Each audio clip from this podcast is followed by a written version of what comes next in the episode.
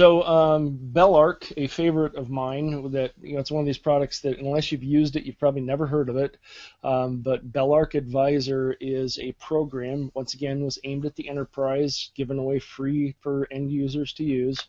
Um, it does an audit of your machine, your PC that you run it on, the network it's running on, and uh, pretty much everything else in your environment that it can get to. Uh, where this popped up for a lot of us recently was the Windows 8 to Windows 10 upgrade. Um, if you had an OEM uh, or if you had a, a tablet and you went to upgrade it, and depending on where you got your media to upgrade from, um, it might pop up and say, hey, put in your Windows password. Well, you don't have your Windows password because it's buried in the BIOS of the machine. Um, and and just a side note on that one, if you make sure to get an OEM copy of Windows 8 or Windows 10, um, those are smart enough to look in the BIOS for the Windows key. So uh, an OE, a, a, true OEM version of Windows 8 or Windows 10 will look in the right spot in the BIOS, find the Windows key, and you won't get stuck with that. But one of the things I recommend before you do any PC system is run Belarc on it because it will run through, tell you everything that's installed in your system, tell you every piece of software that's installed in your system. We'll find every license key that's on your system, and uh, you can get a printout of it. You can save it as a PDF. Um, you know, phenomenal tool. And once again, with that back to school mindset, uh, my wife's niece just went back to veterinary school. I ran this on her machine, so now I have a copy right in front of me of everything that's on her system, everything that's working and functioning. And if she had a problem, I could uh, troubleshoot it remotely, fairly easy with the information um, that I would probably have in Belarc here as well. Yeah, it's a it's a great tool, Kevin. I this weekend I downgraded uh, the the broadcast server here from Windows 8.1 to Windows 7. I'm the only one going the other direction. Mm-hmm part of it was is that I realized when I upgraded to eight, I lost Media Center, right? And I, eh, during the spring and summer, I don't really care. I don't watch so much TV here, but you know, we just drafted last night for our fantasy league here. Andy's in it, Mike's in it, I'm in it, um, and uh, all of a sudden I'm like, crap, I gotta watch football, and I couldn't. I had nothing down here to get it done.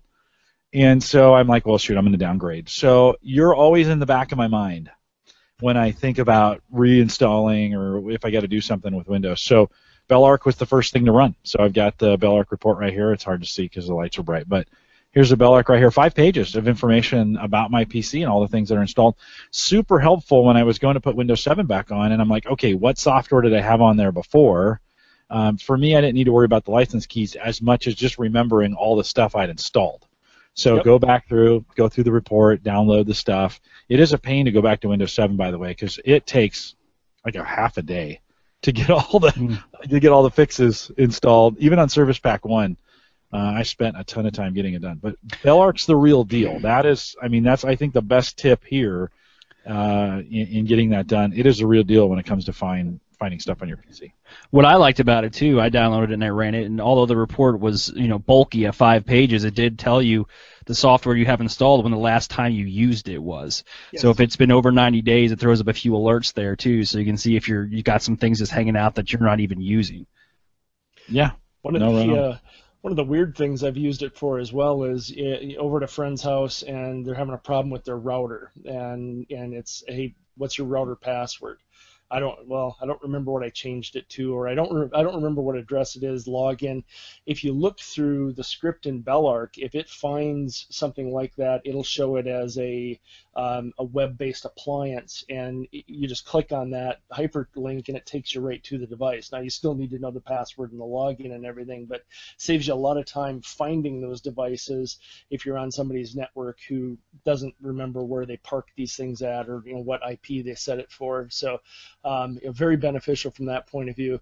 Um, in some of my more organized phases, I'm, I'm, always good after building a machine. I'll run Belarc on it, save a copy of that, and actually dump it in OneNote. And that way, I've got OneNote files on every machine I've done, and I can see what they originally were set up as. And as Jim said, if you're going to tear a machine down, I really think it's a good idea to run it um, as well, so that you gather up all the information off from that. Yeah, no, for sure. Super helpful, super handy.